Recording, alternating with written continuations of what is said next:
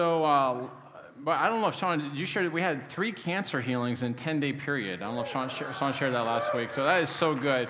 One was uterine cancer, one was cervical cancer, and one was a, a lady who was either stage three or four with lymph node cancer. And so that's just a great idea. So last week I spoke at a church in Pennsylvania, and so I did a, a financial training all weekend. But Saturday night we did a healing service, and one miracle really stood out. This is really cool. So this lady came forward for prayer. She had a three three year old and a three week old. Uh, the three week old was named Zion, which I thought was cool. And so, um, but she, for both uh, pregnancies, she had to have a C section. And so she had to cut on one side three years ago, cut on another side. So after two C sections, you're pretty much done having kids.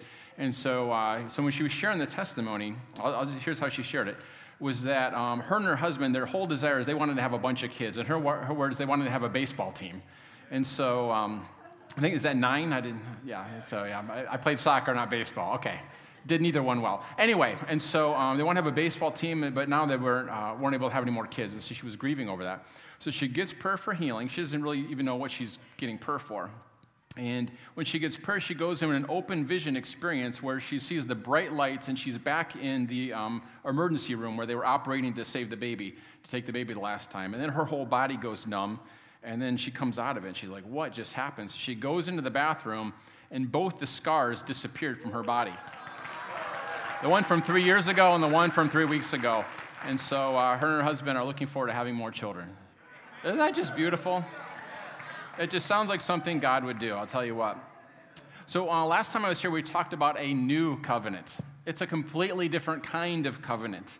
And uh, you can see just from the, uh, you know, I said that the law came through Moses, but uh, Jesus was full of grace and truth. And so you see, when the law came, the first miracle that Moses did was he turned water into blood, and it led to thousands of, uh, you know, led to death. First miracle that Jesus did, he turned water into wine, and it led to life and, uh, and rejoicing and joy. And so we, we compared and contrasted the different kinds of covenant, and we saw the thing that makes the whole new covenant, remember the old covenant, thou shalt, thou shalt not. Thou shalt, thou shalt not. The new covenant, God says, I will do this. I will do this. I will, I will put my laws in your heart. I will give you a, you know, a heart of flesh. I will um, move you to follow my decrees. And the thing that makes the whole thing work is it says, and I will remember your sins and lawless deeds no more. This is really a powerful thing. For God to remember your sins would mean he'd have to forget about what Jesus did. To the level that you understand you're forgiven is to the level that you'll be able to love God. For he who is forgiven much loves much. Okay, so we're going to go after that today. I just said another level. And, um, but I don't, want to redo the whole, uh, the whole thing. But let's just put it this way religion wants you sin conscious, Jesus wants you son conscious. Okay, and so here's what I want to do. I want to start off with a, a, classic video. I like to play this video at least every year or every two years. It just warms my heart. I feel like it's a Zion classic. If, so we could get that up there, and I think this is going to help us. And make sure we get the volume nice and loud. I cannot reenact this video, so we're going to need the video. Here he comes. Well, all right. Now it's time for me to tell you all what you've done wrong since I last saw you. And don't try and hide because I'm Jesus. I will find you. Let's start with you, Peter. You lied to your mother the other day. Andrew, you said a naughty word when you hit your finger with the hammer. James, you laughed at him when he hit his finger. Moving right along, John, you drank too much wine the other night. Not way too much, just enough to make me angry.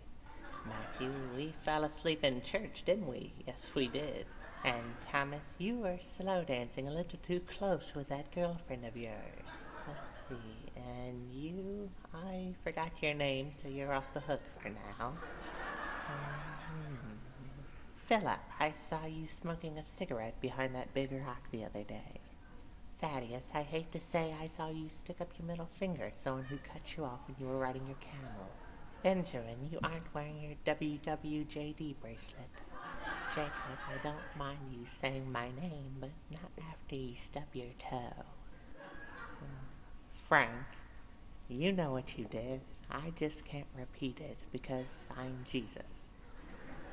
All right, all you sinners, come with me. It's time to pay the piper. Man,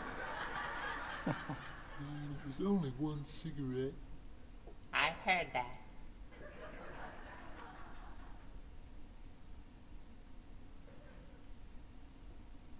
Look at all these sinners. All right, listen up. Listen to me. I'm Jesus. Listen to what I have to say. I have done many wonderful things.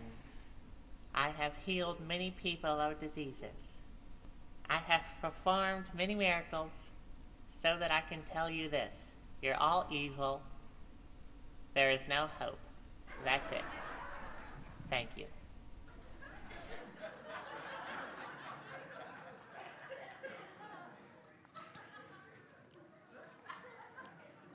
Let's close in prayer. I'm going to begin by dropping a bomb on you guys. Ready for this? Sin is no longer an issue with God because we've been redeemed. I know some of you are already getting nervous and you're like, what about this? What about that? Well, I have anticipated most of your questions, and I will build this sermon around your questions, but not before I give you the truth. With that statement, you're either rejoicing, shocked, confused, or maybe even a little angry. Sin is no longer an issue with God, for we've been redeemed. The, mes- the message that most people hear is sin breaks your relationship with God, whether you're, whether you're saved or unsaved. Uh, and then when you confess it, it restores the relationship with God. And so um, uh, some people uh, call this eternal security that you know your salvation's secure. But when you sin uh, you know you lose that relationship with god you lose that freshness. God can't use you. Your prayers aren't answered but you're still going to go to heaven but your relationship with god just kind of stinks. That's called eternal security. Um, i was raised in eternal insecurity which says that uh, you know when you sin then you're backslidden. And then god again god's not going to hear your prayers. He can't answer you. And uh, until you confess it, and then you're, you know, then you are just, you know, he's just about had enough of you. You know, his anger is storing up, and you better hope that you repent before his anger hits level 10, because when it's level 10, it's just, it's just over. It's going to be bad. And so we had altar calls every week, and uh, they weren't necessarily for salvation. They were re- to rededicate our lives. So kind of to get born again, again, and again, and again. And I think I rededicated my life so many times as a child that my rededicator actually broke. I got very concerned. I'm like, oh no, what am I going to do now? I've done it so many times. Anyone here relate to any either one of these things? God's angry. He's distant, and if you're uh, if you're not if you're not acting on your best behavior, then uh, the boom, the it's time to pay the piper. And so um, I've got some, uh, you know, that message is not good news. You know why? Because all of us sin. Listen, I am not promoting sin here. Just stick with me here a little bit. Here's 1 John 1 8. If we boast that we have no sin, we're only fooling ourselves and are strangers to the truth. So, guys, if, uh, if sin separates us from our relationship with God, we's all in trouble. Because now it's not up to what Jesus did on the cross, it's up to how good we do after the cross. And that's just the new old covenant. That's not good news. So, what do many Christians do? Well, I remember in high school, I had a real sensitive conscience to the Lord, and, uh, and so I was continually aware of my sin. And I was told that the closer you get to God, the more aware of your sin you are. Has anyone else been told these things? And so, so I just thought that my sin consciousness was just a sign of my holiness. and so I, I was continually worried like, what if I have a dirty thought? What if I exaggerate the truth? What if I do something and then I get hit by a car? Then, then what am I going to do? Like, am I going to go to hell? There was eternal insecurity in this thing. Can anyone else relate to this?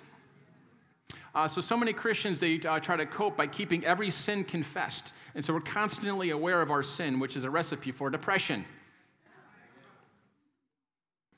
Listen to Romans 14 23. I'm, I'm just going to put it bluntly. It's impossible for you to confess every sin. I'm about to prove it to you. Romans 14 23. For anything we do that doesn't spring from faith is by definition sinful. Did you sit down in faith? Did you, I mean, like everything that you're doing, like if you're not doing in faith, sin, confess. I mean, you're just going to be in nonstop confession mode. I'm not trying to make light of this. I'm trying to bust the thing right open because there's some good news behind this thing. Um, James 4:17. So if you know of an opportunity to do the right thing today, yet you refrain from doing it, you're guilty of sin. Gang, Anything you're not doing in faith is sin. Anything that you're doing that's not continually love for God, love for people is sin. so now you got that going for you. This verse, uh, sin is not only the things we do wrong, but it's not doing what we know is right. So, would anyone, I, I don't, don't raise your hand on this, but is there anyone who's going to claim everything I do is nonstop in faith and continually loving for God, loving people, nonstop, perfect? Well, then you don't even need Jesus. And so you might need to find a different church here.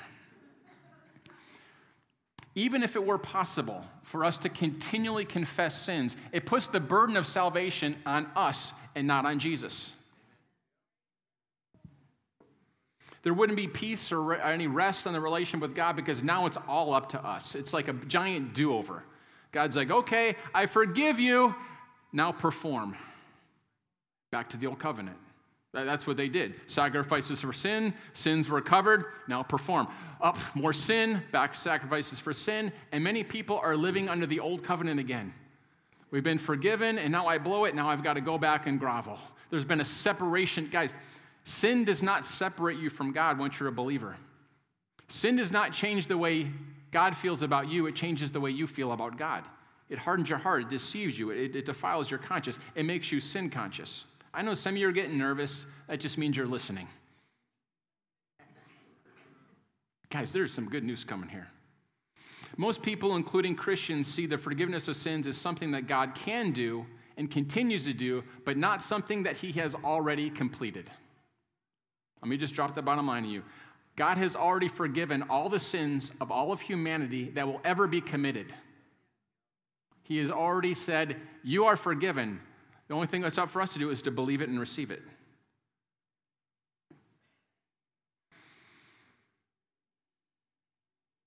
If you do not understand that God has already said yes to forgiveness, past, present, and future, you're going to be caught in this trap of continually trying to confess your sins to be pleasing to God because you know you're not. So the New Testament presents the forgiveness of sins as something that is already accomplished. And the effect of that is God does not even want us conscious of sin, He wants us conscious of His Son. I remember uh, there was a, a leader in the church one time, I was in an environment, and he began talking about how God beats him and chastises him and scourges him for his sin. And it was, it was being presented like it was a good thing. Like, like, look at how holy I am. I'm so aware of my sin. And I said, uh, Bro, that's not God, that's the devil. But no one likes being told that what they think was God was a devil. I, I could have been more tactful. And uh, he began to yell at me, and I said, You're under the old covenant. That's not the new covenant. He began to yell at me even more and call me names in front of people. The religious spirit is an ugly thing, it's the one that crucified Jesus. I know some of you are nervous right now. Let me just give you some verses here Hebrews chapter 10, verses 1 and 2. The old system of living under the law presented us with only a faint shadow, a crude outline of reality of the wonderful blessings to come even with its steady stream of sacrifices offered, continually confessing sin, continually confessing sin, year after year, there was still nothing that could make our hearts perfect before God. That's the old covenant. There's nothing that can make your heart perfect before God. But, for if, uh, for if animal sacrifices could be offered once for all to eliminate sin, they would have ceased to be offered, and the worshippers would have clean consciences. If there was something that could be offered once for all, what would be the result? A clean conscience before God. Let me ask you, what produced the forgiveness of sins in your life and when did it happen? What produced the forgiveness? Was it the moment you said, God, forgive me? Is that when forgiveness happened? Jesus was the Lamb of God that took away the sins of the entire world. John 1 29. Uh, Ephesians 1 7, Colossians 1 14 says, It was through the shedding of Jesus' blood that you receive redemption, the forgiveness of sins. When did Jesus shed his blood for the forgiveness of your sins? Roughly 2,000 years ago. The Bible says he will never die again. God's not up there going, oh man, I didn't know Baker was going to do that. I need to shed more blood. Oh no, he did another sin, more blood. He shed it once for all. It is completely done. Forgiveness was pronounced over mankind. So there's no need to keep going back and, and be sin conscious and sin conscious. I know some of you are thinking, well, well we're going to get there. Hebrews 9. How many of you guys are okay here? How, how many of you are okay by faith by the time we're into this message? Okay. Hebrews 9 25. Under the old system, year after year, the priest entered the most holy sanctuary with blood that was not his own. But the Messiah did not need to repeatedly offer himself year after year, for that would mean he must suffer repeatedly ever since the fall of the world. But now he has appeared at the fulfillment of the ages to abolish sin once and for all by the sacrifice of himself. Verse 27 Every human being is appointed to die once and then face God's judgment. But when we die, we will be face to face with Christ, the one who experienced death once for all to bear the sins of many. And now, those who eagerly await him, he will appear a second time, not to deal with sin, but to bring us the fullness of salvation. Jesus paid for the sins of the whole world once at one time. He does not see your sin again and go, oh no, we need to offer another sacrifice. That was the old covenant. There was one sacrifice that covered every sin, past, present, and future. So I want you to imagine a little kid who's got a, a diamond the size of a fist. So this thing is very valuable. And the kid loves it. He's playing with it every day, but every day he plays with it, it gets dirty. So he's got to take it and he goes back under this waterfall and washes it off. And then he takes it and uh, he plays with it. He enjoys it, but then it gets dirty again. And he takes it back under this waterfall. And he just, he feels like he can't even enjoy it because it still gets dirty. And so one day he um, recognizes that there was these two rocks and that this diamond fit perfectly in it. And it stayed continually under this waterfall and it stayed continually clean. The old covenant, it kept getting dirty and we had to keep coming back and getting clean. Under the new covenant, we stand under a waterfall of forgiveness, being continually cleansed by the blood of Jesus. Boy, what would that do to your life if you walked around continually cleansed? Walked around not feeling there's separation from God because you're not perfect.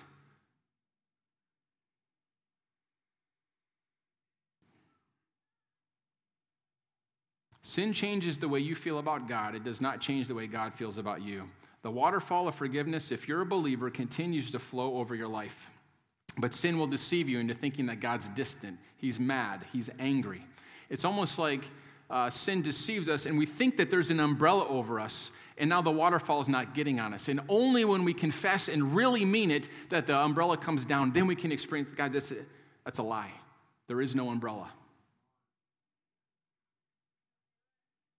Get this point Jesus' sacrifice for our sins is already an accomplished work. It's not based on what you do. We don't have to ask Jesus to forgive our sins, He's already done it. Well, Jim, what about confess our sins? We'll get to that in a moment, but that is something completely different. Heaven doesn't have an accounting department nagging every single detail of everything that you've done wrong, holding it against you until you ask for forgiveness, then it wipes it out and gets its pen ready for the next thing. The books have been burned. They gathered together the ashes and they burn the ashes. And he says, Everything's been paid for. Now come join the dance of Trinity. We're delighting over you.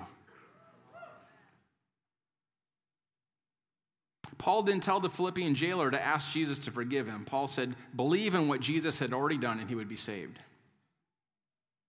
We confess the Lord Jesus, not our sins, to receive the gift of salvation. Romans 10 9, because if you confess with your mouth that Jesus is Lord and believe in your heart that God has raised from the dead, you will be saved.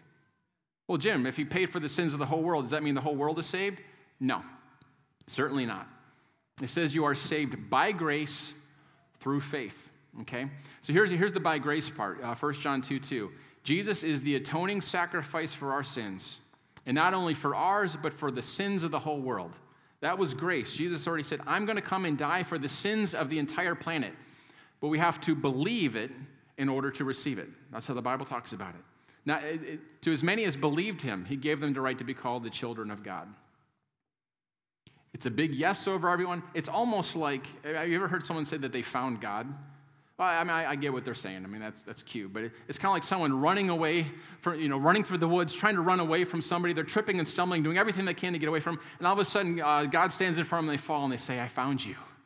It's like, you, weren't, you didn't find God. You weren't looking for him. It says, none seeks God. It's God who's seeking after you. You have to understand, salvation was his idea. It says, God was in Christ Jesus, reconciling the world to himself. I think a lot of people get this picture like God's up there and he's just ticked. Man, he is so mad at him. This is sin. You know, he just, just naming off the sins. And then Jesus comes along in the scene and says, Father, we've got to do something to, to re- restore our relationship with these people. The father's like, I don't know about this, you know. This sin thing is just really bugging me. And then uh, Jesus, so Jesus dies on the cross. And uh, now God still wants to be angry, but Jesus is saying, No, Father, you can't do it. Remember the cross. Oh, shucks, son. I guess you're right. So many people picture this angry father, but Jesus is holding back the wrath of God, but it's, it's a close match. But Jesus is winning at this time. Guys, salvation was God's idea. it was his idea to go and send his most precious gift to pay for this thing. God was in Christ Jesus, reconciling the entire world to himself. It's not one, it's not any, it's not the multitude of sins that send somebody to hell. It's one sin. It's not believing in Jesus. That is the blasphemy of the Holy Spirit, is to continually resist Jesus and trust in your own works. Remember the context of that passage. What were the, uh, remember the, the uh, Pharisees are like, Jesus has a demon. And what did they do? They, uh, they were continually resisting Jesus as Messiah and trusting in their own works instead. That's the blasphemy of the Holy Spirit. It is one sin that is not forgivable. Is the only sin that will send somebody to hell, not the multitude of their sins. John 16, verses 8 and 9. You guys all right? John 16, verses 8 and 9. And when the Holy Spirit comes, he will convict the world concerning sin and righteousness and judgment. Concerning sin, because they do not believe in me the singular sin that the Holy Spirit will convict you of is not believing in Jesus. This is not to say He won't correct us and train us in things that are going astray, but the root of that whole thing is He's going to bring you back to trusting in a loving relationship with Jesus. The root of every sin is you trusting in yourself and not trusting in Jesus. I'm going to do it in my strength and not in your strength. And that's the sin, that, that's the thing He will convince you of behind everything that He's bringing you back into. The Holy Spirit isn't nailing us every time we sin, He's loving us back into faith and trust in Jesus. That's the whole issue with God. Well, Jim, isn't this just all semantics? What does it, difference does it make if forgiveness is something that's already been accomplished or if it's accomplished when we forgive it? Guys, it's a huge difference. It's the difference between security and peace and continual condemnation and not feeling good enough. Well, Jim, if people think that just forgiveness is just so free like this, they'll just continue to go on sinning. I've yet to meet one of these people who just is like, oh my gosh, Jesus, this, listen, there was a story of a woman who uh, was caught in the middle of adultery. And Jesus said, uh, he said, women, where's your accusers? Then neither do I accuse you. Go and sin no more. She had to experience grace before she was empowered to go and sin no more. Guys, the only thing that's going to get people out of sin is them encountering the goodness of God. And to the level that they receive the forgiveness of God is the level that they'll be able to walk holy. You don't shovel darkness out of a room so the light can come on. You turn on the light and darkness will leave. If you walk in the Spirit, then you will not fulfill the lusts of the flesh. The only way to walk in the Spirit is to walk in a revelation of His goodness and His love.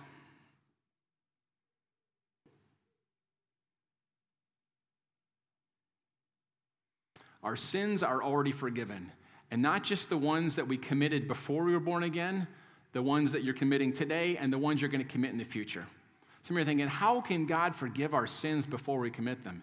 You better pray He can do that because Jesus only died for sins once, 2,000 years ago. And so if His death 2,000 years ago didn't cover your sins in the future, we's in trouble.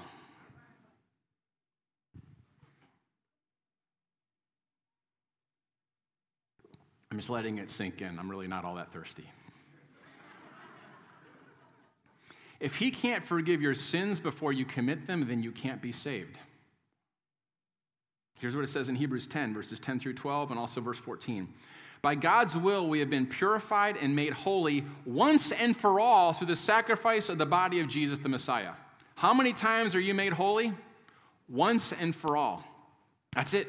That's the only time that it happened. Yet every day, priests still serve, ritually offering the same sacrifices again and again. Sacrifices that can never take away sin's guilt. How many of us know that? When it was up to us to confess it, it never took away the guilt. We were continually reminded of our sins. Old covenant. It was actually the point of the old covenant. We'll let you know you can't do it. You need a Savior. Oh, thank you, Jesus. This thing was killing me. Verse 12, but when the priest had offered, this, uh, the, uh, when this priest, speaking of Jesus, had offered the one supreme sacrifice for sin for all time, he sat down at the throne of God's right hand. Verse 14, and by his one perfect sacrifice, he made us perfectly holy and complete for all time.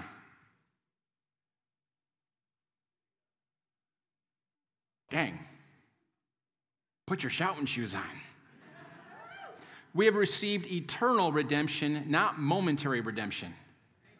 I'm clean for a little bit, now I sin, now I'm unclean. Guys, okay, you know how people complain, you know, oh, if you receive this message of grace too much, then you're just going to give people a license to sin. Well, people have been sinning without a license for years. But I tell you who I have met. I have met the person who's been put under the bondage of religion and has tried and tried and tried and has been so discouraged they leave church and turn their back on God. Oh, I've met that person in droves.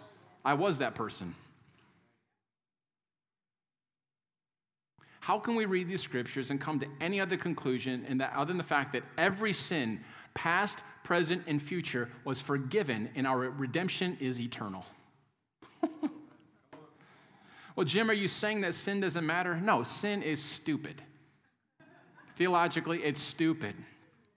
It gives an inroad of Satan into your life. And, uh, you know, uh, Romans 4 or uh, Hebrews 4 talks about how it hardens your sin, it deceives you, it can make you turn your back on God. All, it's, it's a terrible idea, okay? But it doesn't change the way God feels about you. The only way out of sin is to know that you are completely forgiven. That is what destroys the power of sin in your life.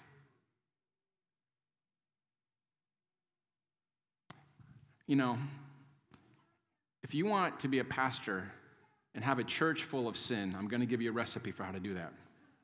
Preach against sin all the time. That's giving people law. That's going to get them to try in their own efforts to do better. I'm going to double my efforts. God, I promise this time it's going to be different. If you're ever hearing something that's encouraging, you need to try harder. No, no, you need to surrender more and let His life flow through you, and you'll do way more on accident than you ever could on purpose. It's not about me trying, it's about me seeing what he did. And when I see what he did, that's when the transformation comes. I didn't write this verse down, it's in 1 Peter 1.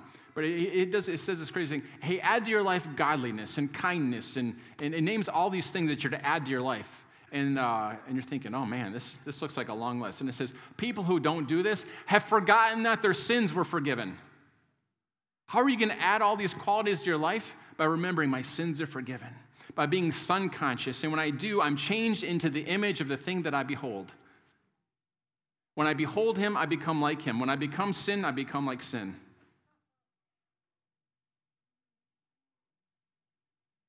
Guys, the only way out of sin is to receive grace, to understand his love and forgiveness. And when I see that, it's like, oh, it melts my heart and it changes me. Guilt, shame, condemnation, not helpful in case you haven't noticed. Jesus said that those who are forgiven much will love him much. Those who are forgiven little, actually, those people don't exist. There's no one who's been forgiven little, but there's those who only think that they've been forgiven little because they don't think that they're that bad. Those who think they've been forgiven little will love him only a little. Do you remember the woman who took an alabaster box and a flask of oil and she broke it over Jesus' feet in uh, Luke 7? Jesus said, uh, so here's Jesus' response. There, he went into a Pharisee's house. This, this woman comes, throws herself down. She's crying over Jesus' feet. She's so thankful for forgiveness. She's worshiping him. Here's what Jesus said to Simon, who was a Pharisee I entered your house. You gave me no water for my feet, but she has washed my feet with her tears and wiped them with the hair of her head. Therefore, I say to you, her sins, which are many, are forgiven, for she loved much. But to whom little is forgiven, the same loves little. The more you realize that you've been forgiven much, which is actually all of your sins, you guys realize you've been forgiven much. All of your sins, past, present, or future. To the level of revelation that you have that is to the level that you're able to love. Let me put it this way Imagine that you're married to a spouse who's, okay, okay maybe I shouldn't do this. Imagine you've got a boss who is nitpicky. Every little thing that you do is not good enough, and you double your efforts and you try the best, and you stumble in just one area, and he just tells everyone about that one area. Guys, that is the old covenant law. Now, if someone is continually telling you what's wrong with you, and you've got to do this and you've got to do better, how close and intimate are you going to feel to that person who's got a gun to your head nonstop? Take away the gun, and you've got somebody who just continually sees the good in you. Even when you screw up, you know, I know who you are. I see the beginning. I love this picture Brian Simmons gives. He said, God puts a giant crown in your head and delights to watch you grow up into it. You know, it's interesting. Uh, we'll, probably do a, a, session on sin, but uh, here's, here's how God does it.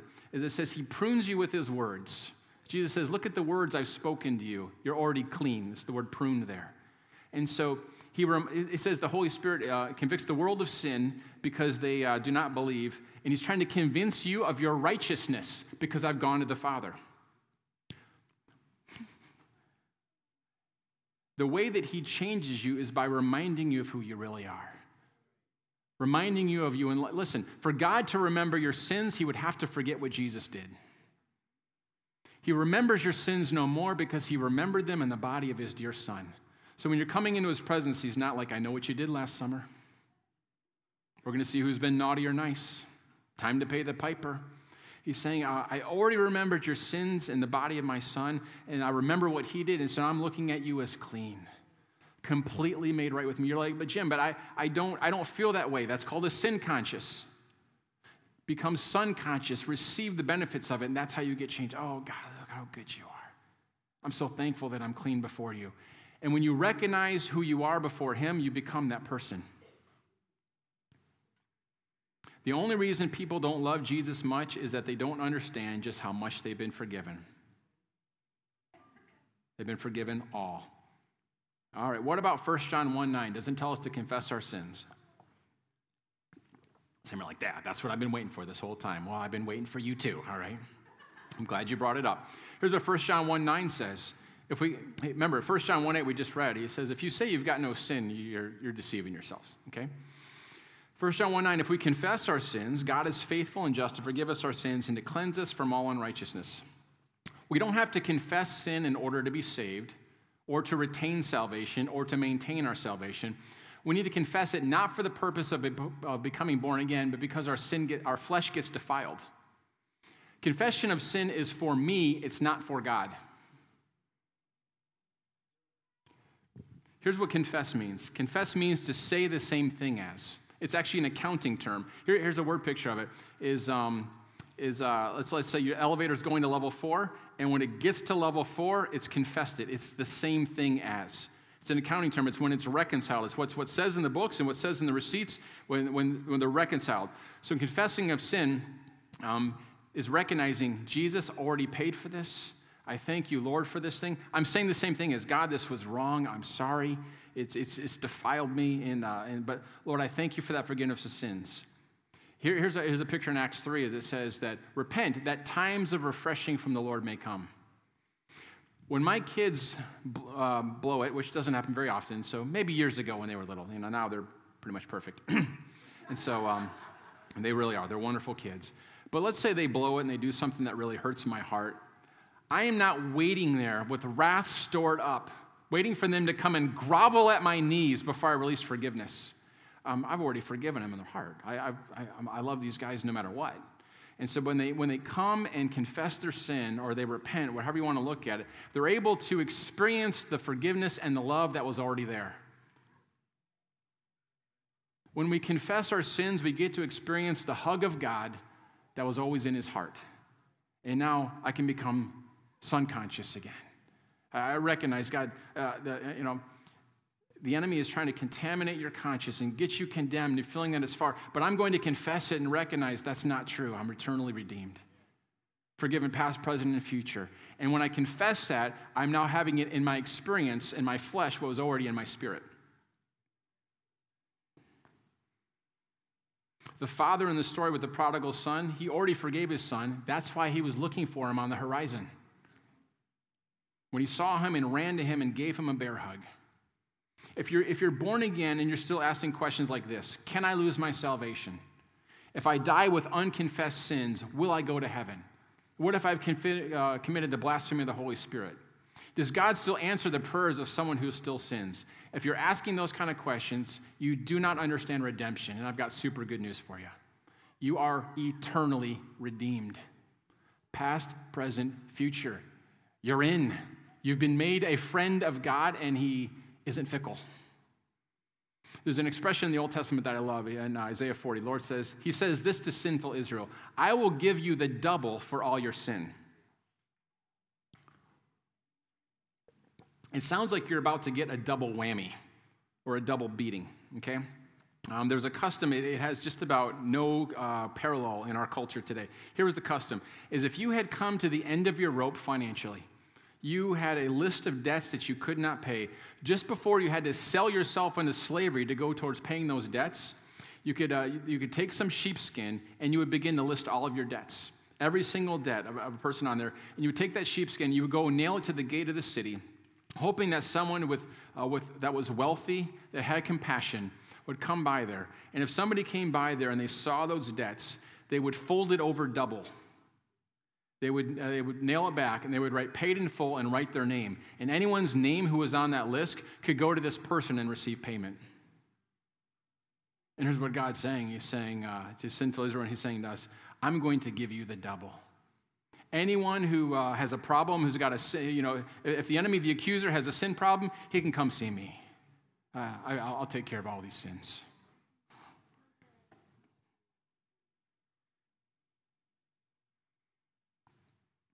All of my indebtedness to God was to Him in the first place. I owed Him a debt I could not owe, but now you owe nothing. The books are closed. The accounting department of heaven has been shut down.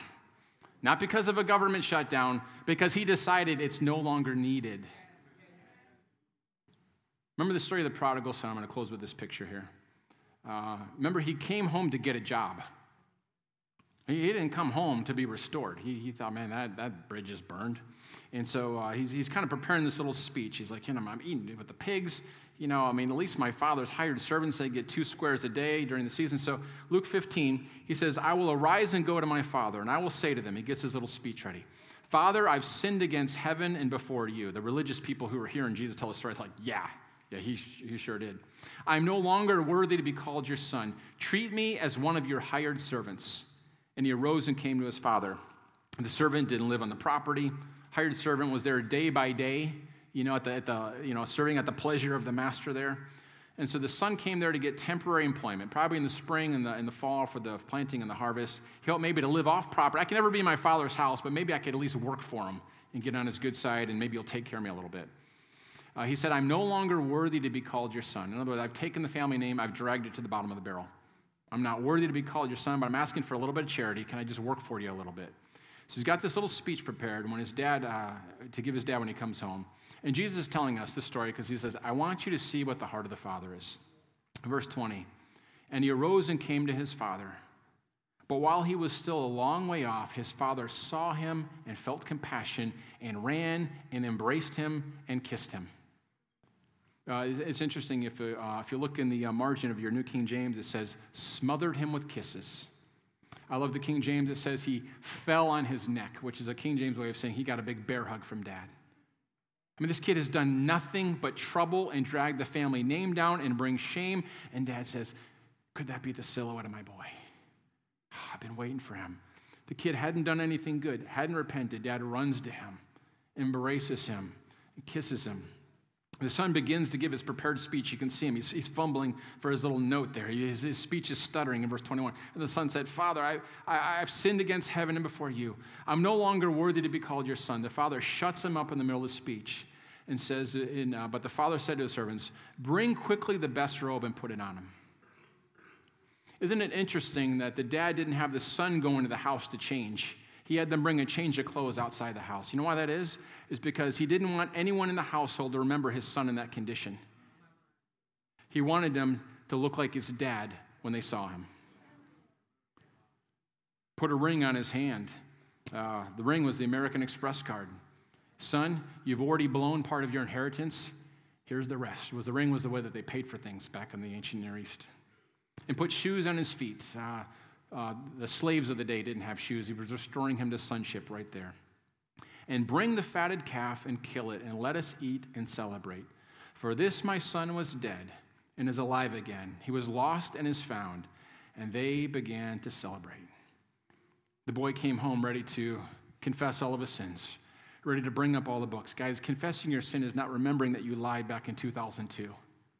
Confessing your sins is, first of all, you believe in Jesus that your sins are forgiven and then when your conscience is polluted, maybe the Holy Spirit brings something up to your mind uh, where, where you weren't trusting in Jesus, you go back to Him. Yes, Lord, I receive it all over again.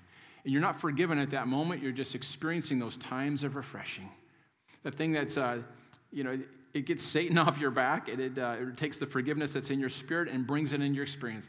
Oh, yeah, and you become son conscious again and you're back on the right track. And he hugged his son and kissed him all over because the Father is not counting sins against you. I'm just going to remind you one more time of the uh, last clause of the new covenant. For I will forgive their wickedness and will remember their sins no more. I'd encourage you guys to remember this. This is uh, to memorize that verse. He, uh, for I will forgive their wickedness and I will, re- just remember this part I will remember their sins no more because he already remembered in the body of his son. So here's what I want to do. I, I want to speak to marriages here for a second. Heaven does not have an accounting department of every right or wrong, but some marriages do. And there's no nudging, there's no finger pointing, there's no any of this thing right now. But um, right now, I, some of you need to burn those books. It is going to be really hard for your spouse to have a revelation of your love when they're being continually reminded of your sins, of their sins. When there's a gun at their head, it's really hard for them to feel close to you, just like it is with God. And so um, you're like, hold on, but you know, listen, forgiving someone is not saying what you did is okay. Okay, sera, sera, whatever will be, will be. It's not saying what you did is okay, but it's saying, welcome to unconditional love. Unconditional love means I'm going to love you regardless of the conditions that you're in. Doesn't mean you have to be a doormat, doesn't mean you take a punch, doesn't mean that you be emotionally abused. I'm not talking about that. But I'm talking about there's a heart in there that even when this person's at their worst, it's this supernatural love. This isn't like, guys, I want you to try hard in your marriage. No, I want you to surrender and say, God, I can't do this, but you can do it through me. That's the new covenant. I will move you to follow. So when you begin to feel let's say you're at work, you're with the kids, you're with a friend, whatever it is, and you begin to feel that as emotions are rising, like someone's getting under your skin, they are pushing your buttons, okay? Those, uh, those negative emotions of anxiety, anger, fear, all those things, they're an alarm clock saying, I'm doing this on my own strength, I need to do it in His strength. Okay, the, the palpitating heart, the dry mouth, the, the ears turning red, whatever it looks like for you, as you just begin to feel it welling up, that's your, that's your cue to go, God, I can't do this, but you can. Remember, it's when you're weak, that's when you're strong. When you recognize, God, I can't do this. And there's like a, a switch that gets turned on. I remember we were uh, interviewing for churches. It was when uh, we interviewed for three churches in one week, and one of them was Zion. But this other one we were interviewing at, and uh, they, had, they had a, I don't know, like 15 people, and they're asking us questions. And this one guy was acting like he was trying to trap me in a lie. It was really weird.